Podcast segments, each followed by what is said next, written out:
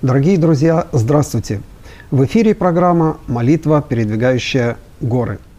Сегодня мы познакомимся с молитвенным опытом нашего гостя. Мы вспомним одну из историй Священного Писания и, конечно же, мы будем молиться о тех молитвенных просьбах, которые пришли к нам на протяжении этой недели, и прочтем те, которые вы пришлете нам во время этого эфира. И предлагаю в самом начале попросить у Господа благословений и Его присутствия здесь, в этой студии. Помолимся. Отец наш Небесный, Господь наш и Бог, еще и еще раз мы Тебя благодарим за дар жизни, за то, что сегодня у нас есть возможность собраться здесь, в этой студии, и свидетельствовать о Твоей любви, о том, что Ты слышишь молитвы людские и отвечаешь на них. Спасибо, Господь, за то, что Ты всегда рядом. И мы приглашаем Тебя в наши сердца, разум, сюда, в эту студию, чтобы Ты помог нам сделать так, чтобы все, что будет сказано здесь, было для славы Твоей и только Твоей славы, любящего Бога, Отца, Сына и Святого Духа. Аминь. Друзья, мы в прямом эфире, а это значит, что прямо сейчас вы можете написать ваши молитвенные просьбы, а также слова благодарности нашему Богу. Здесь внизу под этим видео в строке комментариев – если вам удобно, вы можете э, выслать их текстовым сообщением на номер телефона 916 827 85 40. Мы прочтем их в прямом эфире и обязательно передадим в наши молитвенные группы. И еще, если вы находитесь в округе Сакрамента или на близлежащей территории, и у вас есть молитвенный опыт, которым вы хотели бы поделиться здесь, на нашей программе, пожалуйста, позвоните нам по номеру телефона 916 254 81 82. Верим, что и этот эфир станет благословением и для нас, участников, и для тех, о ком мы будем молиться. Ну а сейчас пришло время э, представить гостя нашей э, сегодняшней программы Анатолия Васильева. Анатолий, здравствуйте. Здравствуйте. Спасибо большое за то, что вы откликнулись на приглашение прийти к нам и поделиться своим молитвенным опытом. Спасибо вам, что вы пригласили. Слава Богу. Расскажите, пожалуйста, немножечко о себе. Э, откуда вы родом? Я родом из Белоруссии, с прекрасного места э, Припяти. Это э, такая река есть, которая угу. впадает в Днепр. Я там родился, там прожил э, до 18 лет. Оттуда угу. я призывался в армию. Потом я уже переехал в Украину. В Украину, да? Ну а здесь как давно вы? В Америке я с 2005 года уже 18 лет. Вау, ну Время пролетело так быстро, кажется, что приехал только вчера. Ну это хорошо, когда время идет быстро, это значит все нормально. Скажите, пожалуйста, но вы можете сказать, что вы родились в семье верующих родителей? А, отчасти да. Э, то есть моя мама а, по линии э, маминой, э, а, дедушка, бабушка, они были верующими. То есть они э, уверовали еще до войны, до Второй мировой войны, они были верующими. Дедушка э, еще одно время, когда жил в селе, он э, рассказывал такую историю, э, что в то время быть верующим было непросто, и э, всем верующим, э, и как и всем остальным людям, давали какие-то небольшие пайки. Угу. Вот. Э, они работали в колхозе, получали какие-то маленькие деньги – и вот потом, когда узнали э, о том, что они верующие, ага. стали урезать эти пайки. То есть это были ага. какие-то талоны на питание своего рода. Вот. Но были добрые люди, которые а, Делились, а, да. Да, хотели помочь, потому что семья у дедушки была многодетная. У дедушки моего было 8 детей. Моя угу. мама была самой старшей. Угу. И вот а, однажды, а, когда к ним пришли с проверкой, хотели узнать, как они питаются, потому что урезали им как бы вот э, дневной Талон, паек, да, да ага. талоны на питание. А у дедушки был такой большой деревянный стол, и под этим столом был пришит э, такой или прикреплен мешок. Мешок, куда он складывал продукты. Ага.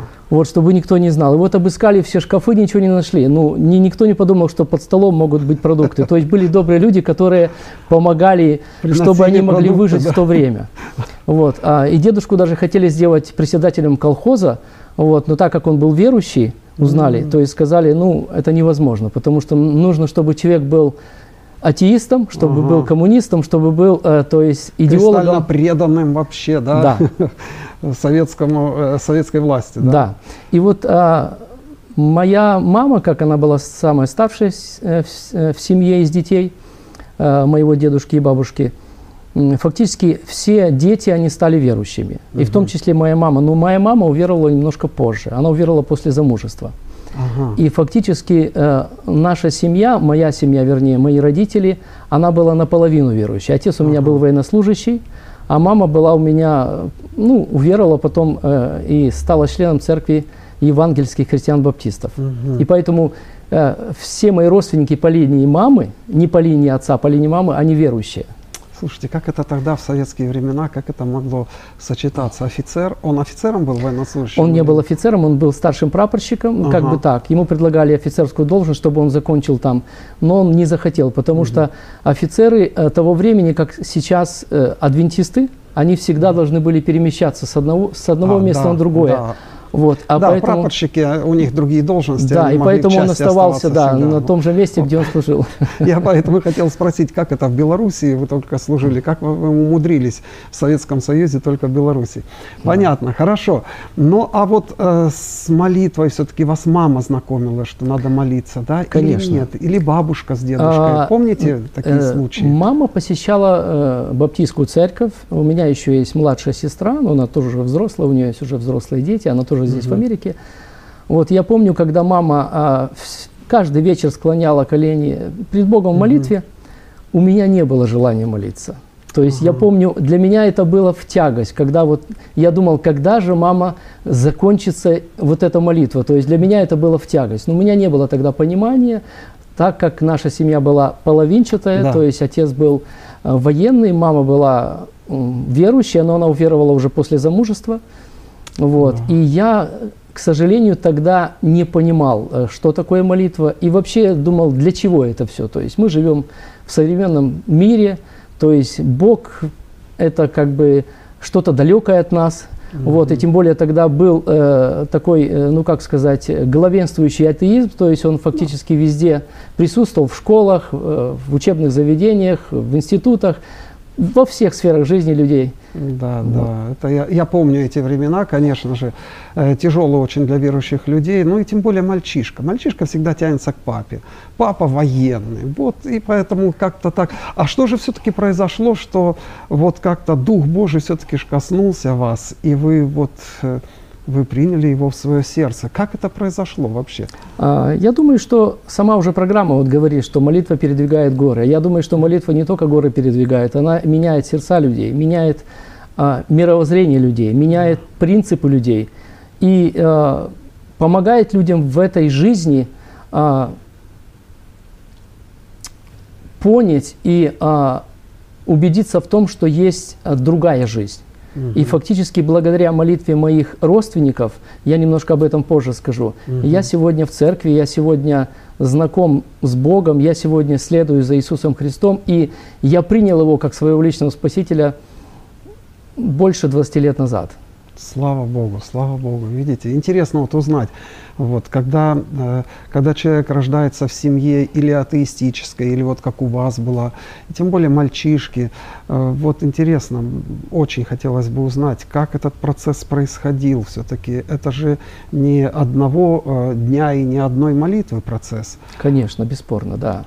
Я думаю, что э, я вот сделал такое заключение, я думаю, что многие со мной согласятся – благодаря молитве наших или близких родственников, отцов, матерей, угу. или даже вообще посторонних людей, которые когда-то о нас услышали и, и рассказали молятся. нам о Боге, и стали за нас молиться, мы сегодня, мы находимся сегодня в Церкви Божией. Мы сегодня находимся а, в том обществе, которое а, нам открывает перспективы вечности. Да. Вот, а именно это Церковь Иисуса Христа. И поэтому благодаря молитвам моих близких, родных, а, вот, я сегодня, я сегодня нахожусь там, где должен находиться фактически.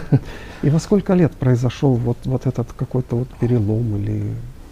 Ну, я, наверное, начну немножко издалека. Угу. А, вернусь как бы в прошлое, ну, в недалекое прошлое, в недалекое прошлое вернусь. А, в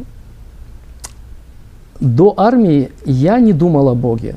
Вообще никак не думал. То есть э, мама была верующая, и мне даже где-то было стыдно э, думать о том, что мама, мама моя верит в Бога. Потому что когда я ходил в школу, когда я потом дальше учился в Минске, в учебном заведении, э, меня всегда родственники по линии маме приглашали в церковь. Угу. И я с детства немножко ходил с мамой в церковь. Сестра ходила, и я ходил. Но я это ходил с большим-большим таким вот, э, ну как сказать, нежеланием. То есть у меня всегда было желание э, где-то повстречаться с моими там одноклассниками, друзьями там. То есть меня привлекала улица, совсем другая жизнь. Угу. И вот э, когда я стал старше, меня призвали в ряды советской армии.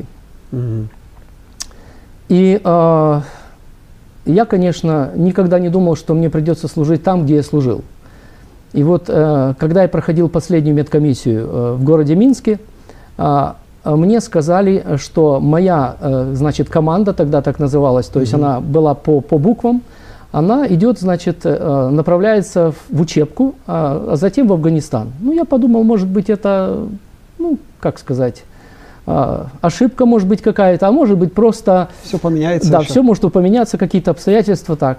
Я отцу сказал, маме ничего не говорил, что вот так вот. Сказали на медкомиссии, uh-huh. вот, и спрашивали меня, где бы вы хотели служить? А я говорю, я хотел бы служить в автобате. Ага. Хотя у меня не было водительских прав тогда. Я думаю, мне, нравилось, мне нравились автомобили, так как я сейчас тоже работаю водителем. Но мне сказали, нет, у тебя хорошее здоровье, значит, пойдешь служить в ВДВ мне сказали. Но ну, я так думаю, ой, ВДВ как бы неплохо, но с другой стороны, это же непростая служба, это же да, всегда нагрузки. нагрузки. Там, да. и, и вот то, что сказали, это было правда. И вот когда уже меня призвали непосредственно уже по, на, на призыв последний уже как бы военкомат, это там уже делали комиссию последнюю, я проходил. И когда приехали, э, в то время их называли это покупатели, покупатели да, да. приехали, кто, кто служил в армии в то время, то понимает, о чем я говорю. Вот, это приехали покупатели с разных э, видов род войск.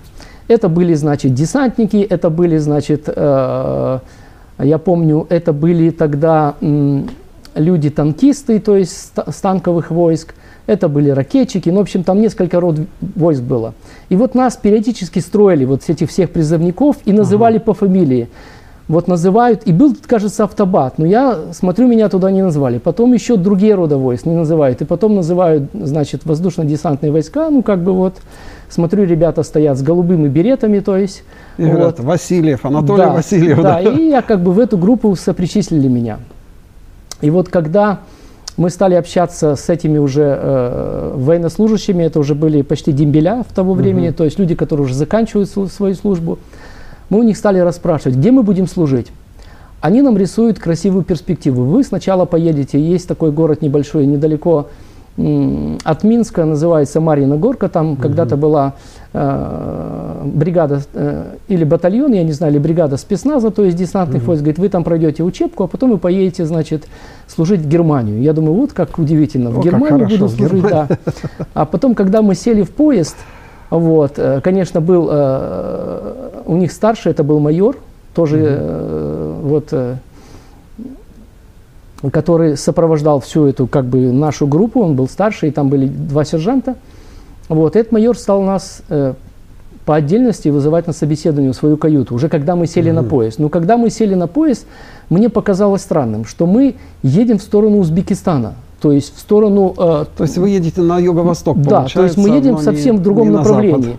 И вот он нас приглашал на собеседование, и э, тема собеседования или предмет собеседования был вот такой. А, вам придется служить в Афганистане. Как вы на это реагируете? То есть боитесь вы, вот хотите вы служить? То есть это был такой психологический момент. Он хотел mm-hmm. узнать, э, ну, кто готов психологически. Да, кто готов, кто не готов, какие настрой, какие настрои у каждого молодого человека. Вот, ну, конечно, у меня еще тогда не было такого понимания, может быть, э, вот, э, что там происходит. Что, это да. проис, что там происходит. Конечно, по слухам, по информации, которая была тогда, события были не очень такие, как сказать, впечатляющие, э, как бы радужные, что попасть туда, угу. я думаю, что многие не хотели. Вот, и нас привезли когда в учебку, это был город Черчик, Ташкентская область. Угу.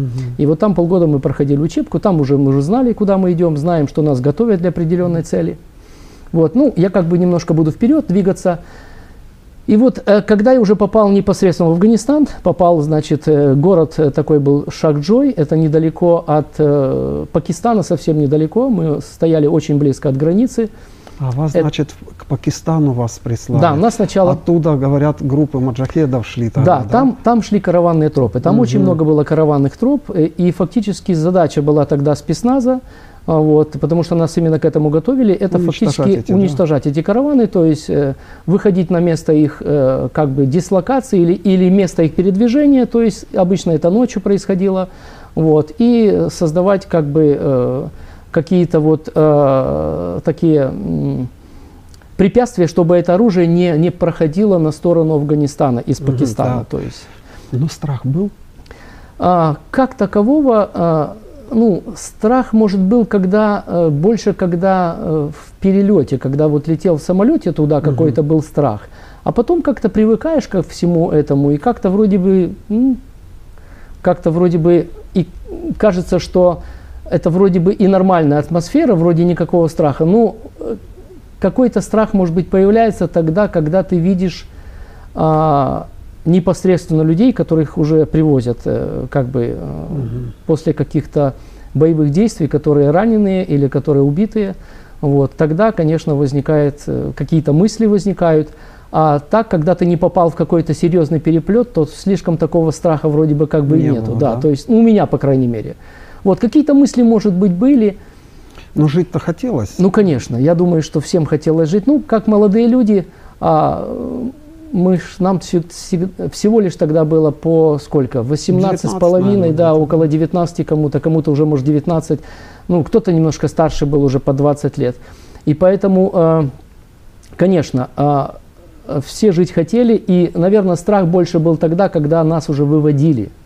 Угу. Когда выводили, потому что когда мы проезжали э, многими дорогами, проезжали, есть такой известный перевал Саланг, там угу. много разбито Я было слышал. техники, то есть и э, многие думали, как бы доехать до своей границы, чтобы где-то не взорваться в БТРе, чтобы тебя какой-то снайпер там не, не подстрелил не снял, в дороге. Да. То есть уже понимали, что все-таки мы домой возвращаемся. Поэтому вот тогда был страх, особенно у людей, которые уже заканчивали свою службу. Мне еще оставалось mm-hmm. полгода, а уже люди были, которые уже были фактически, им уже через месяц уже нужно было день, ну как бы увольняться. Это да. где-то 88 год был? Это был 86-й, 88 да. В 86 mm-hmm. году меня призвали, в 88 я почти в 88-м начали выводить войска, да, и мы самые да. первые.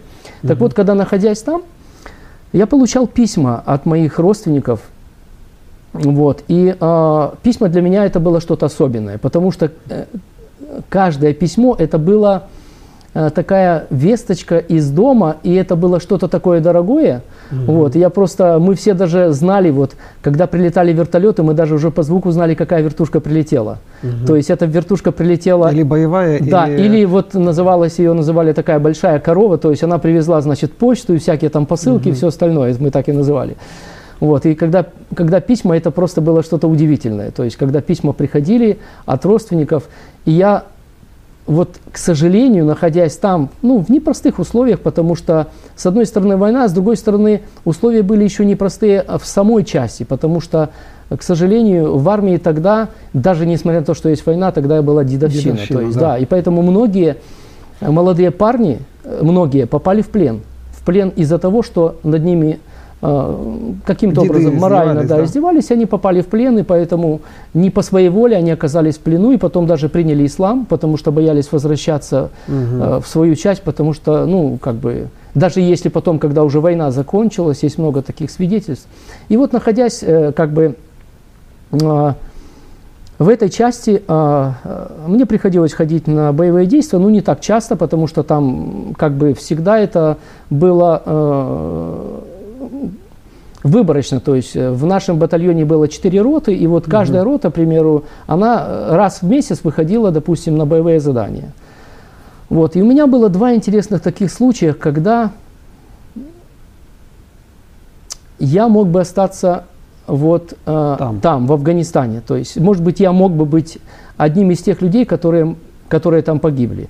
Вот дважды э, один случай, когда у нас погибло 13 человек сразу, 12 и один, один человек был убит в вертолете, потому что это была группа, которая спасала ту группу, которая попала в засаду. Угу. Вот. И был еще второй случай. И я только потом эти случаи анализировал только тогда, когда я уже вернулся с армии. Ага. Я при, вернулся с армии, я не стал верующим. И даже находясь в армии, я никогда не обращался к Богу.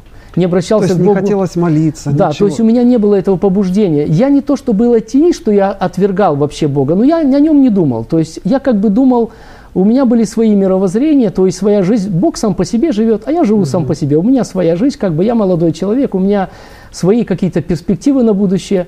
И вот когда я уже вернулся с армии, я вернулся с армии, и мои родственники, а, часть из них уехала в Мариуполь, угу. это Донецкая область. Вот некоторые мои родственники, а, один мой дядя был служителем церкви, он не так давно успокоился, в баптистской угу. церкви был пастором. Вот. И другие мои, э, это мамины братья, они тоже родственники, угу. они тоже э, как бы были верующие. И вот когда я вернулся с армии в Белоруссию, Мои родственники приглашали меня неоднократно в Мариуполь, чтобы я приехал угу. в гости. Но у меня не было желания приезжать по той причине, что там все родственники верующие, верующие и да. нужно идти будет в церковь. Вот. И я как бы пытался всяческим ну, образом отговориться, как-то отговориться, чтобы не приехать. Вот. Ну, а, получилось так, что а, однажды все-таки а, я согласился на приглашение и думаю, ну, неудобно как-то все-таки родственники, надо погостить у них, приехать. И я, когда приехал в Мариуполь, приехал в дом бабушки и дедушки, они жили в Беларуси, но когда случилась Чернобыльская вот эта катастрофа, угу. они выехали. Выехали, потому что э, ну, понятно, зона да, была зона заражена, была. они уехали, выехали как бы в Украину, там купили дом, выехали там некоторые э, другие их дети, некоторые раньше уехали, вот они уже там были. И вот я ехал туда, я ехал э, в Мариуполь со своей родной тетей, это э, младшая сестра моей мамы, угу. одна из младших да? сестер. И я э, помню, как сейчас мы с ней э, как бы вместе э, ехали в поезде, потом как-то остановились там в одном городе на какое-то время. И я еще ехал в Мариуполь, у меня еще были нехорошие привычки, я еще курил. Угу. Вот. И мне э, как-то я закурил, э, и тетя мне как бы не говорила там что-то вот, э, ну так, как бы не в мой адрес, что ты делаешь плохо, и как-то меня там не увещевала, как угу. бы не, не запрещала мне это делать. Но внутри у меня как-то совесть мне подсказывала, что я делаю не, не совсем правильно, потому что я понимаю, что я знал, что верующие люди не курят, не употребляют угу. спиртное, и я как-то, ну так, понял, что мне нужно э, как-то в жизни что-то э, что менять. Хотя еще это уже начали первые вот такие э, мысли какие-то. Да, мысли, которые Бог мне посылал. И когда я приехал в Мариуполь и э, зашел в дом э, бабушки и дедушки, и они где-то были под, в других комнатах, я открыл, значит, на кухне э, окошко и закурил. Ага. И бабушка говорит, когда зашла, говорит, внучек, говорит, но если дедушка увидит, что ты куришь, в нашем доме никто никогда не курил. Это, говорит, это просто будет, э, ну, как бы, э, что-то, э, ну, как бы... Из ряда вон, это выходящее, да, то есть как, как так может быть, да. Вот, и... А, и мне так стало как-то внутри э, неприятно, даже стыдно, думаю, как-то я затушил эту, не помню, сигарету. И после того я как бы, угу. мне Там кажется, я уже, уже не брал сигареты как-то. И а, дядя мой как-то а, пригласил меня э, в Симферополь, там была какая-то евангельская программа, как евангелизация угу. в одной церкви, праздник жатвы был. Ну, там это было сопряжено с какими-то всегда призывными проповедями. Ну, да. И вот был мой дядя, а, была моя тетя, вот, они так за меня молились, там был призыв, чтобы я покаялся. И, а я не вышел, я сдерживал себя, потому что э, как бы был призыв, и я понимал, что мне нужно покаяться, потому что я понимал, что я грешник, я уже стал понимать, это Бог мне дал такое понимание. И я тогда понимал, что я покаюсь, потому что ну не знал когда. И, и мне... желание, то есть было это да. желание, но вы угасили его, да? Да, угасил. И вот э, опять как бы немножко возвращаясь к моей бабушке, ее звали Пелагея Степановна, она мне говорит, внучек, когда ты был в армии, мы за тебя молились очень э, сильно, и я записки писала в церкви, она ходила в одну церковь, в другую, и я, говорит, подавала записки в церковь, чтобы церковь молилась за тебя. И я понял тогда, а, что благодаря молитве моих родственников, и может даже больше бабушки, я не знаю, может она больше была инициатор в том, чтобы угу. вспоминать обо мне в своих молитвах, я пришел к Богу, потому что я мог бы остаться в Афганистане. А почему я это говорю? Потому что в моей жизни были два эпизода, я не буду их рассказывать подробно, но один из них, когда я приехал с госпиталя с Кандагара, я заболел там э, брюш, э, не брюшным тифом, а я заболел, э, значит, гепатитом. Там болели брюшным тифом, э, малярией болели. Ну, эти болезни меня, слава богу, обошли мимо, но гепатит нет. И вот когда я вернулся с госпиталя, как раз ротный построил э, наш, э, нашу роту э, как бы перед нашими землянками и mm называет фамилии. Значит, кто, значит, пойдет... Идет на задание. Да, будет облетная группа, то есть это 4 вертолета вылетают, 2, 2 вертолета Ми-24 и Ми-8 это э, Ми-8 это получается с десантом, и Ми-24 это огневая поддержка. mm То есть всегда 4 вертолета вылетало. И вот я должен был быть в облетной этой группе. И потом, когда он говорит, «Э, Васильев, рядовой Васильев, вы, значит, э, не полетите, потому что вы только с госпиталя пришли. Угу. Вот он поменял, как бы сначала меня назвал, что ты, я пойду, а я был пулеметчиком, то есть как угу. бы в группе, ну, мое оружие было как бы э, по, по штату я, я был угу. пулеметчик. Вот. И он говорит, что вы, значит, останетесь, пойдете в наряд. Я так, а я хотел, как бы, я хотел, чтобы полететь. Ну, как угу. бы, у меня было желание, но он говорит, э, значит, э, ты не полетишь, ты остаешься, значит, э, в роте, пойдешь в наряд. Ну, хорошо.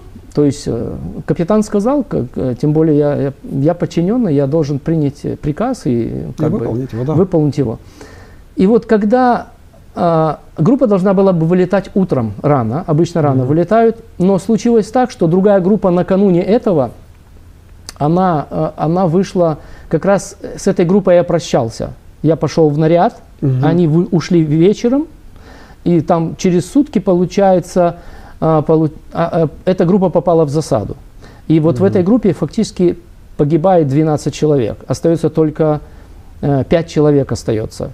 А все 12 погибают. То есть они фактически уничтожили часть каравана, вот. И потом, когда стали спускаться э, в низину, где они были на, на высоте, то есть на сопке, а караван проходил, тропа проходила mm-hmm. внизу, вот они стали спускаться, фактически этот караван сопровождала большая группа маджахедов, а. и они попали как бы в засаду, и они все погибают. Mm-hmm. Все погибают, э, кроме пяти человек, которые были немножко на другом расстоянии, они по рации mm-hmm. связывались, понял, но да. они как бы слышали, что происходит.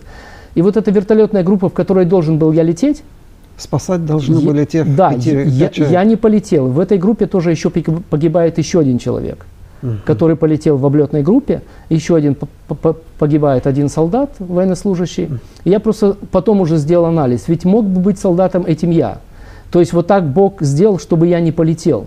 То есть я вид, в этом вижу а, не просто случайность или совпадение, вижу, что в этом есть Божий промысел, чтобы Бог сохранил мою жизнь. И второй случай я коротко расскажу. А, он э, был еще тогда, когда была другая бронегруппа, я тоже должен был пойти с этой бронегруппой, и у меня случилось, почему-то моя пятка стала меня беспокоить.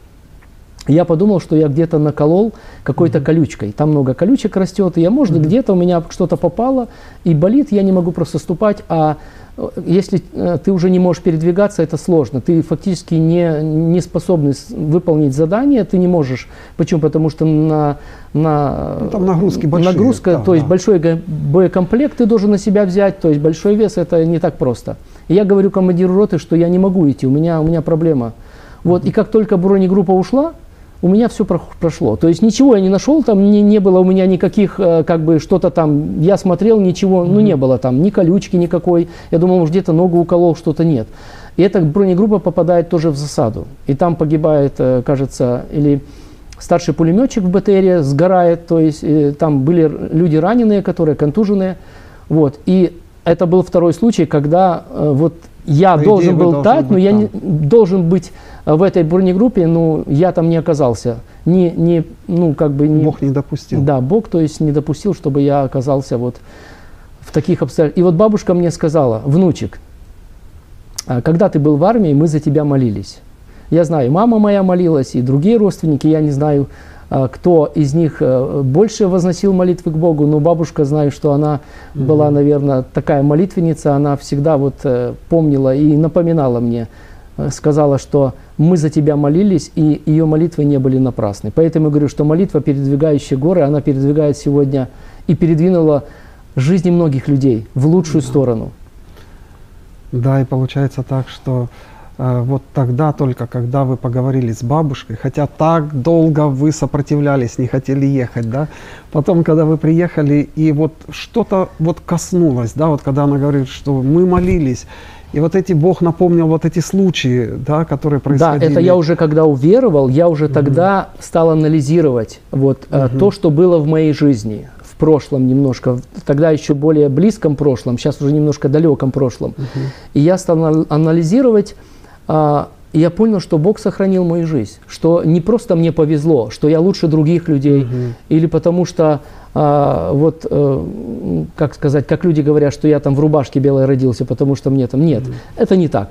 Просто во всем был Божий замысел и промысел касательно моей жизни. Угу. И я благодарен, что мои родственники молились за меня. И вот первая моя молитва к Богу обращения, она произошла в Донецке.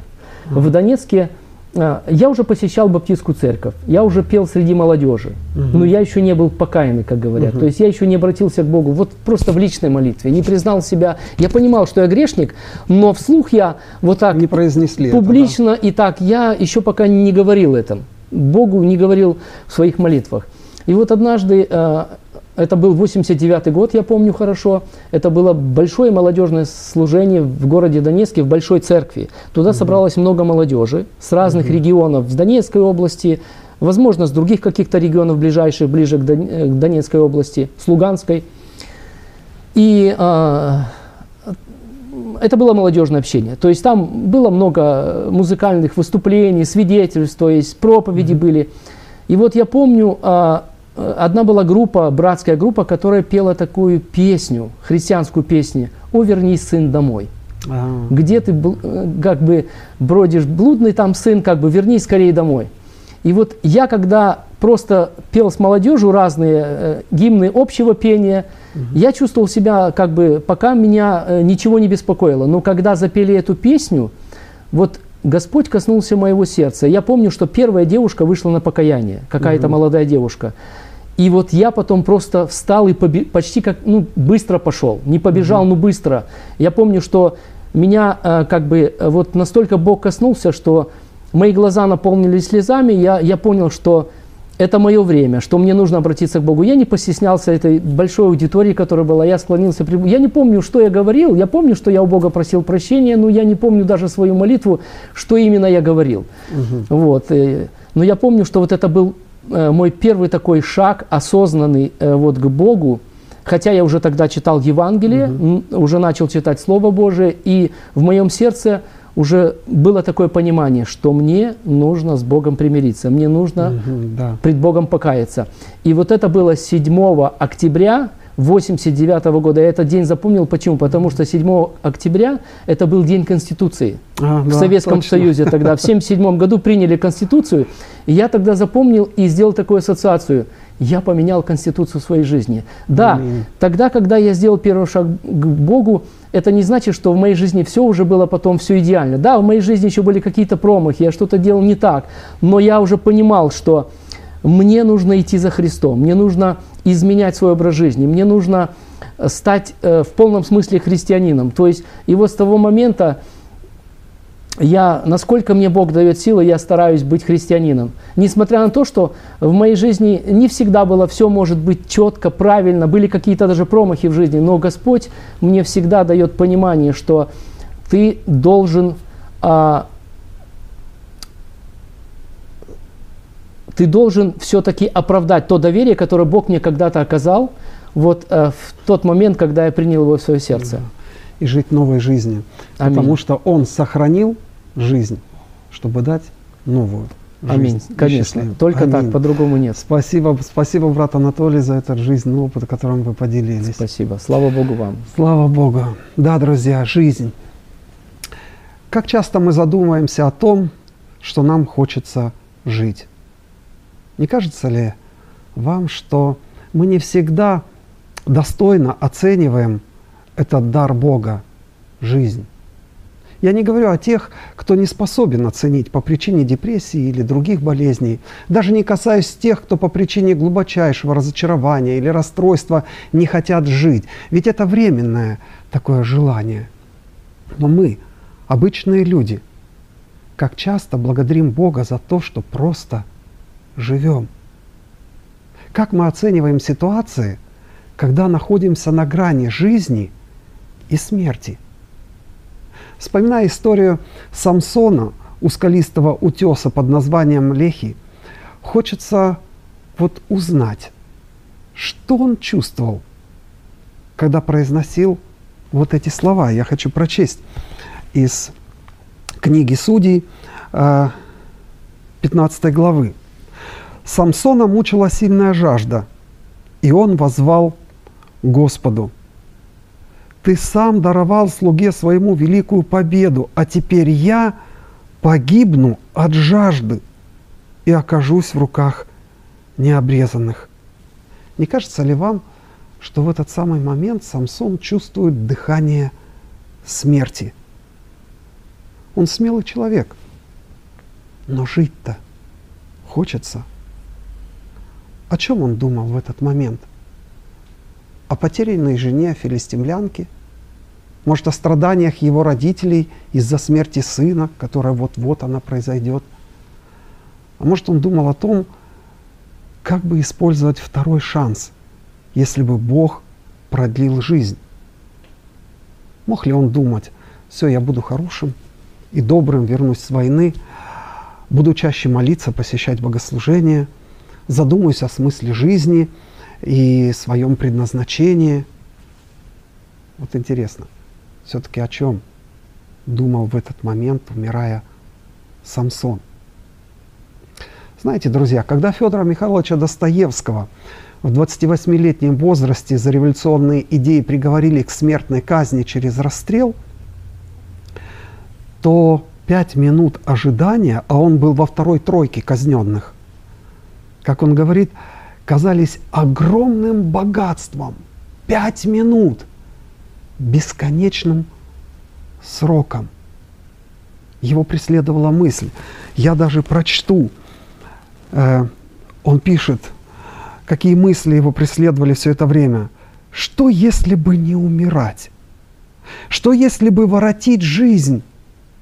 Ну, я немножко сокращу – я бы тогда каждую минуту в целый век обратил, ничего бы не потерял, каждую бы минуту с счетом отсчитывал, уж ничто бы даром не истратил. И вот прозвучала команда на прицел. Солдаты подняли оружие и прицелились.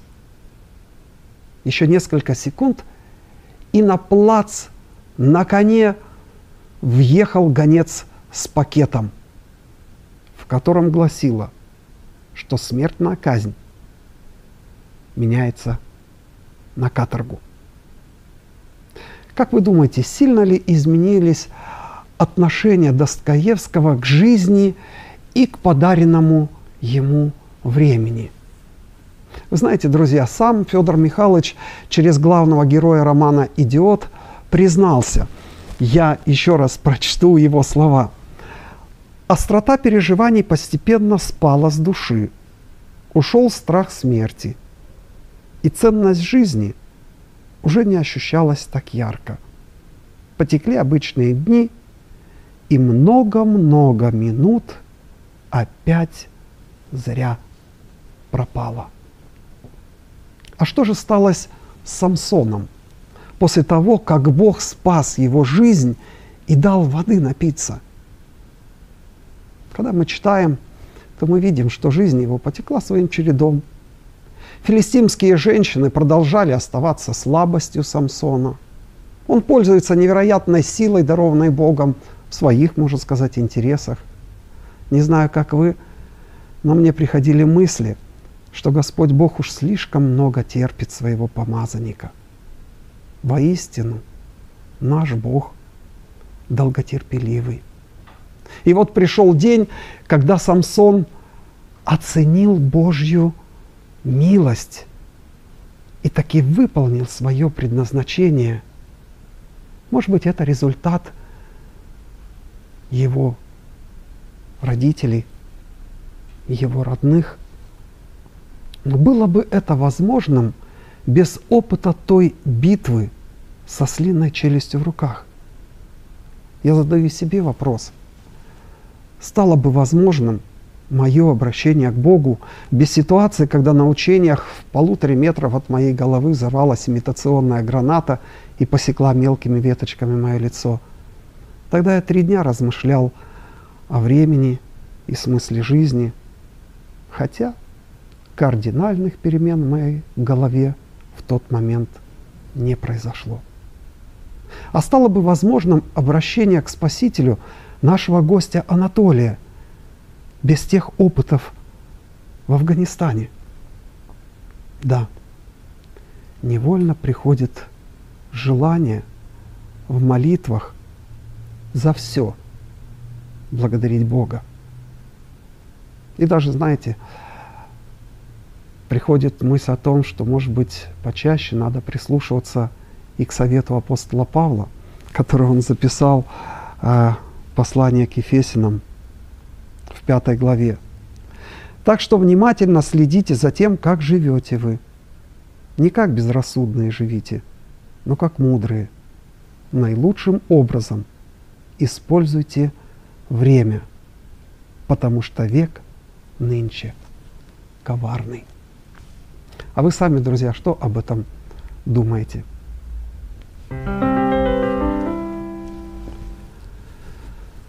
Друзья, с молитвенными опытами, которые пришли к нам на передачу на протяжении этой недели, вы уже ознакомились в начале нашей программы и сможете ознакомиться еще в конце. Но сейчас я хочу прочесть те просьбы, э, которые пришли к нам во время сегодняшнего эфира. Э, Катуна пишет, «Прошу молиться за выздоровление Лилиан, которая попала в больницу». Спасибо за Лилиан. Ирина пишет, «Слава Господу за родных, которые молились за гостя программы. Бог сохранил жизнь. Слава Господу. Аминь и аллилуйя». Надия э, пишет, Резак, «Спасибо большое за молитвы, за выздоровление Любы Перчак. Господь действует и дает больше просимого. Люба и ее муж исцелены Господом от ковида. Слава Ему, Аллилуйя, Аминь. Мы присоединяемся, Аминь. Людмила Барсова пишет, да, Господь и сегодня тот же. Он силен защитить и сохранить каждого из своих детей. Вся слава Ему. Да поможет Господь каждому быть победителем. Аминь и Аллилуйя. Я хочу вас попросить сейчас, Анатолий, помолитесь, пожалуйста, о всех просьбах, которые пришли к нам на передачу, и вы с ними знакомы, и наши зрители знакомы с этими просьбами молитвенными. А также вот то, что я прочел, вот э, то же самое, помолитесь, пожалуйста, и возблагодарите Бога за дар жизни. Потому что не всегда мы это ценим. Проходит время, и только тогда, так сказать, задним числом мы понимаем, как милостив Господь и как часто мы должны за это Его благодарить. Аминь, истину. Помолитесь, пожалуйста. Отец наш Небесный, мы благодарим Тебя, Господь, что имеем такого всемогущего, всевидящего, всезнающего Бога, к которому мы можем обращаться в любое время нашей жизни. Господь, я сердечно благодарю Тебя, что Ты когда-то меня нашел в этом мире, Господь, что Ты коснулся моей жизни, моего сердца, не прошел мимо меня, и открыл мне понимание Твоих божественных истин, Господь, открыл мне понимание моей греховности, и я увидел в Тебе Господа и Спасителя Иисуса Христа, который стал и моим личным Спасителем. Я благодарю Тебя за это. Господь, обращаюсь к Тебе в молитве о том, чтобы Ты услышал те просьбы, молитвенные нужды, которые имеют сегодня дети Твои. Ты знаешь, Господь, а все те нужды, которые и все просьбы, которые сегодня были озвучены в этом эфире – Господь, услышь эти просьбы, эти нужды, Господь. Ты видишь сестер, которые сегодня находятся в болезни, которые имеют онкологию. Господь, Ты видишь вот этого мальчика Дарья, которому шесть с половиной лет, и который вот теряет зрение.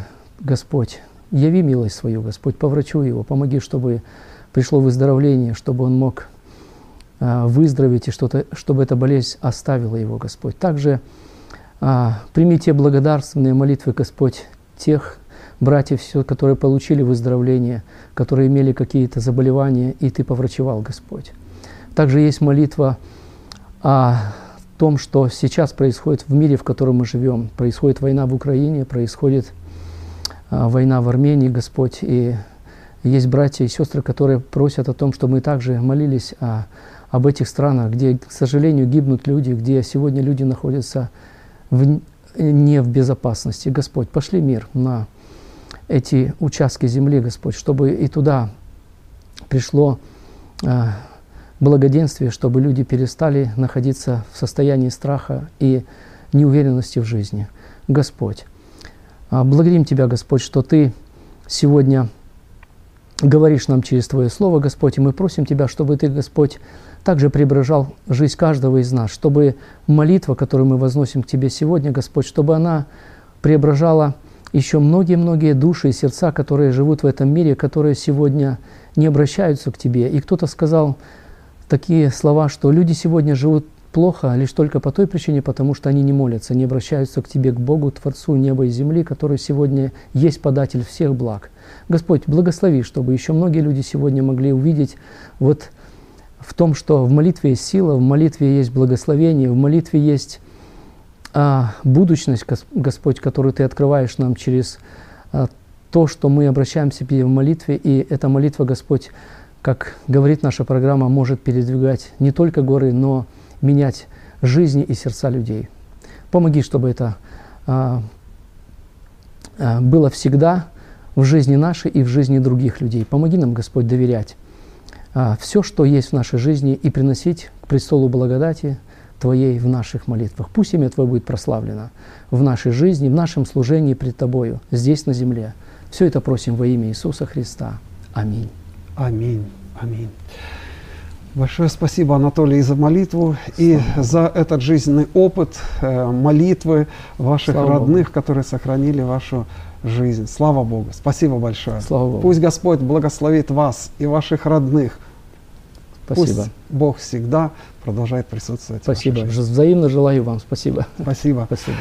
Наша передача подошла к своему завершению. Благодарю Бога за время, проведенное с ним и вместе с вами, дорогие друзья. И еще раз хочу напомнить, если у вас есть молитвенный опыт, которым вы хотели бы поделиться здесь, в нашей программе, пожалуйста, позвоните нам по номеру телефона 916 254 81 82. Это была программа «Молитва, передвигающая горы». До встречи в следующую пятницу вечером в 7 часов по Тихоокеанскому времени. И пусть Господь вас хранит, благословит вас и ваших родных.